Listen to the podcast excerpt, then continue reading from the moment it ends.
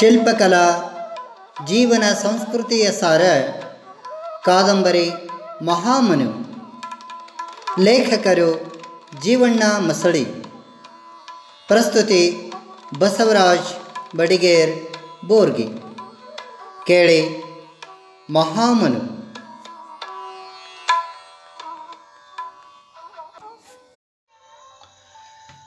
ಸಂಚಿಕೆ ಎಪ್ಪತ್ತೇಳು. ಸ್ವಾಮೀಜಿಯವರು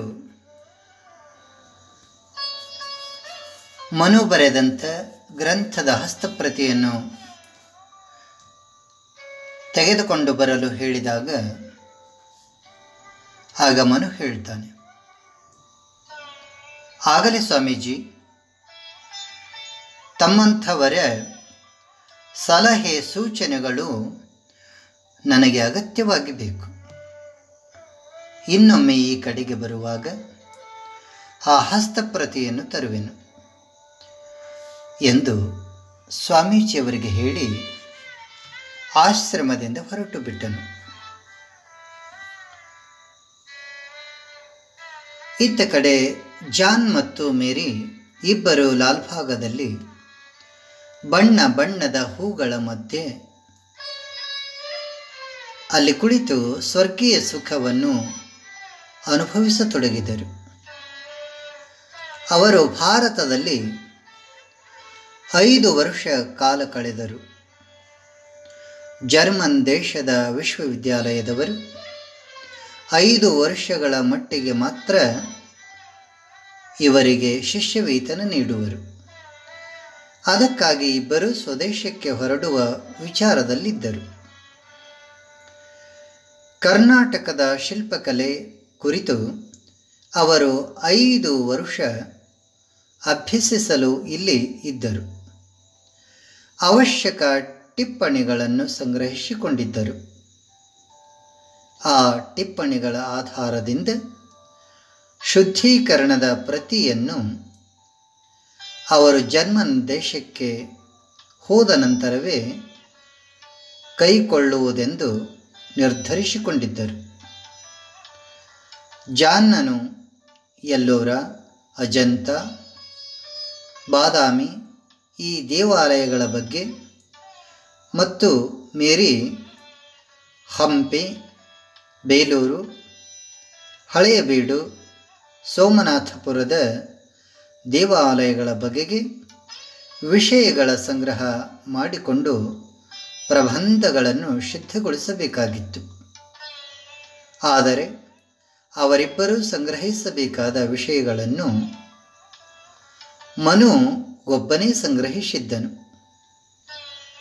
ವ್ಯವಸ್ಥಿತವಾಗಿ ಅಜಂತಾದಿಂದ ಸೋಮನಾಥಪುರದವರೆಗೆ ದೇವಾಲಯಗಳ ವಾಸ್ತುಶಿಲ್ಪ ಹಾಗೂ ಮೂರ್ತಿ ಶಿಲ್ಪಗಳನ್ನು ಕುರಿತು ಬರೆದುಕೊಂಡಿದ್ದನು. ಮನು ಪ್ರತಿದಿನ ತಾನು ಸಂಗ್ರಹಿಸಿದ ಟಿಪ್ಪಣಿಗಳ ಆಧಾರದಿಂದ ಬರೆಯುತ್ತಿರುವಾಗ ಗ್ರಂಥಕ್ಕೆ ವಿಷಯಗಳನ್ನು ಜೋಡಿಸಿಕೊಂಡು ಹೋಗುತ್ತಿದ್ದನು. ಇದರಿಂದ ರಸ ಹೀರಿದ ಕಬ್ಬಿನ ಶಿಪ್ಪೆಗಳನ್ನು ಆಚೆಗೆ ತೂರಿದಂತೆ ತನ್ನ ಟಿಪ್ಪಣಿಗಳನ್ನು ಅಲ್ಲಲ್ಲಿ ತೂರಿಬಿಟ್ಟಿದ್ದನು. ಅವುಗಳ ಅಗತ್ಯವೂ ಅವನಿಗಿರಲಿಲ್ಲ. ಈಗ ಉಳಿದಿರುವುದು ಶುದ್ಧೀಕರಣ ಪ್ರತಿ ಮಾತ್ರ ಅವನಲ್ಲಿದ್ದಿತು. ಅವನಲ್ಲಿ ಇದ್ದಿತು. ಆ ಪ್ರತಿ ಅವನ ಪ್ರಾಣವಾಗಿತ್ತು. ನವಮಾಸ ತುಂಬಿ ಹೊತ್ತು ಹೆತ್ತ ಶಿಶುವಿನಂತೆ ಅವನು ಅದನ್ನು ಪ್ರೀತಿಯಿಂದ ಅಷ್ಟೇ ದಕ್ಷತೆಯಿಂದ ಇಟ್ಟುಕೊಂಡಿದ್ದನು. ಮನು ಬರೆದ ಭಾರತೀಯ ಶಿಲ್ಪರ್ಷಿಗಳು ಮತ್ತು ಶಿಲ್ಪ ವೈಭವ ಗ್ರಂಥದ ಹಸ್ತಪ್ರತಿಯ ಮೇಲೆ ಜಾನ್ ತನ್ನ ಕಾಕದೃಷ್ಟಿಯನ್ನಿಟ್ಟಿದ್ದನು. ಮನುವಿಗೆ ಶಿಲ್ಪಕಲೆಯ ಹಿನ್ನೆಲೆಯಲ್ಲಿ ಆಳವಾದ ಅಭ್ಯಾಸವಿತ್ತು. ಸ್ವತಃ ಶಿಲ್ಪಿಯೂ ಆಗಿದ್ದನು.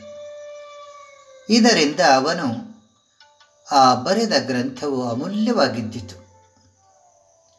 ಈ ಪರಿಜ್ಞಾನ ಅವರಿಬ್ಬರಿಗೂ ಇದ್ದಿರಲಿಲ್ಲ. ಶಿಲ್ಪಜ್ಞಾನ ವಿಷಯದಲ್ಲಿ ಮನುವಿಗಿರುವ ಪ್ರೇಮ, ಆಸಕ್ತಿ, ಅಗಾಧವಾದ ಜ್ಞಾನಗಳನ್ನು ಕಂಡು ಜಾನನಿಗೆ ಆಶ್ಚರ್ಯವಾಗಿದ್ದಿತು.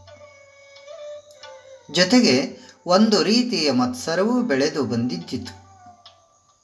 ಅದನ್ನು ಅವನು ಶಬ್ದಗಳಲ್ಲಿ ಆಡಿ ತೋರಿಸಿದ್ದಿಲ್ಲ. ಬಾದಾಮಿಯನ್ನು ಬಿಟ್ಟು ಎಲ್ಲೋರ ಅಜಂತಾದ ಕಡೆಗೆ ಹೊರಟಾಗಲೇ ಅದು ಅವನಲ್ಲಿ ಅಂಕುರಗೊಂಡಿದ್ದಿತು. ಒಂದು ಸಲ ಜಾನ್ ಮೇರಿಗೆ ರಹಸ್ಯವಾಗಿ ಹೇಳಿದ್ದನು, ಈ ಮನು ಶಿಲ್ಪಜ್ಞಾನದಲ್ಲಿ ಅಪ್ರತಿಮನಾಗಿದ್ದಾನೆ. ಅವನ ಧಮನಿ ಧಮನಿಗಳಲ್ಲಿ ಶಿಲ್ಪಜ್ಞಾನ ಪ್ರವಹಿಸುತ್ತಿದೆ. ಅವನೊಡನೆ ಲೈಂಗಿಕ ಪ್ರೇಮವನ್ನು ಸಂಪಾದಿಸಬೇಕು. ನಿನ್ನ ಮೋಹದಲ್ಲಿ ಒಮ್ಮೆ ಅವನು ಸಿಕ್ಕಿಬಿಟ್ಟರೆ ತೀರಿತು. ಅವನು ನಮ್ಮಿಂದ ಜಾರಿಕೊಂಡು ಎಲ್ಲಿಯೂ ಹೋಗಲಾರನು. ಅವನ ಶಿಲ್ಪಕಲೆಯ ದಿವ್ಯ ಪ್ರತಿಭೆಯ ಪ್ರಯೋಜನವು ನಮ್ಮ ಕಾರ್ಯಕ್ಕೆ ತುಂಬ ಸಹಕಾರಿಯಾಗುತ್ತದೆ. ನಾವು ಬಂದಿರುವ ಕಾರ್ಯವು ನಿರಾತಂಕವಾಗಿ, ನಿರಾಯಾಸವಾಗಿ ಸಿದ್ಧಿಸುವುದು ನಾವು ಬರೆದು ಶುದ್ಧಗೊಳಿಸುವ ಪ್ರಬಂಧಗಳು ಮನುವಿರ ಗ್ರಂಥದ ಹಸ್ತಪ್ರತಿಯ ಸತ್ವದಿಂದ ಬೆಳೆಯಬೇಕಾಗಿದೆ. ಅವನ ಗ್ರಂಥದ ಪ್ರಯೋಜನವು ನಮಗೆ ಬಹಳವಿದೆ.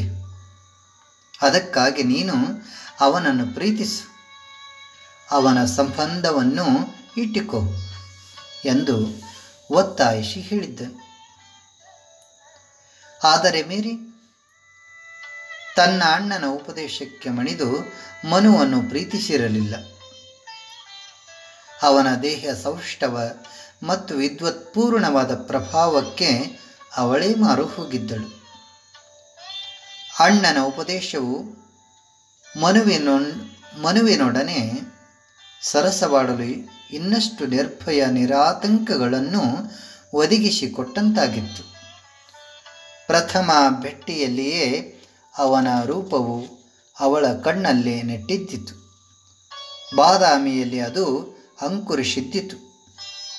ಮುಂಬಯಿಯಲ್ಲಿ ಅವಳು ಮನುವಿನಲ್ಲಿ ಪ್ರೇಮ ಯಾಚನೆಯನ್ನು ಮಾಡಿದ್ದಳು. ಆದರೆ ಅವನು ಅವಳಿಗೆ ಅಷ್ಟು ಸುಲಭವಾಗಿ ಎಟುಕಲಿಲ್ಲ. ಹಂಪೆಯಲ್ಲಿ ಅವಳು ಕಾಮ ಕೇಳಿಗೆ ಅವನನ್ನು ಸ್ವಾಗತಿಸಿದಳು. ಸಾಧ್ಯವಾಗಲಿಲ್ಲ.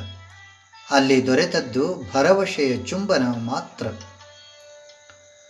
ತನಗೆ ನಿರಾಶೆಯನ್ನುಂಟು ಮಾಡುತ್ತಿರುವ ಮನುವಿನ ಮೇಲೆ ಜಿಗುಪ್ಸೆಗೊಂಡಿರಲಿಲ್ಲ. ತಾಳುವಿಕೆಗಿಂತ ತಪವು ಇನ್ನಿಲ್ಲ ಎಂಬ ಮಂತ್ರ ಪಠಣ ಮಾಡುತ್ತಾ ಸಾಗಿದ್ದಳು. ಕೊನೆಗೊಮ್ಮೆ ಅವನ ದೇಹ ಸುಖವು ಲಭಿಸಿತು. ಜಾನ್ ಕೇಳಿದ, ಮೇರಿ ನಾನೊಂದು ಮಹತ್ವದ ವಿಷಯವನ್ನು ನಿನ್ನೊಂದಿಗೆ ಪ್ರಸ್ತಾಪಿಸಬೇಕಾಗಿದೆ.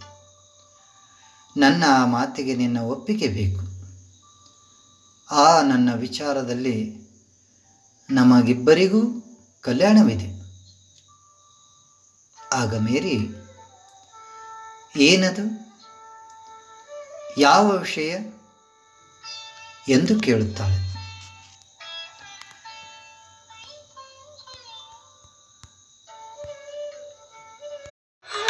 ಮಹಾಮನು ಕಾದಂಬರಿ ಪ್ರಸ್ತುತಗೊಂಡಿತು.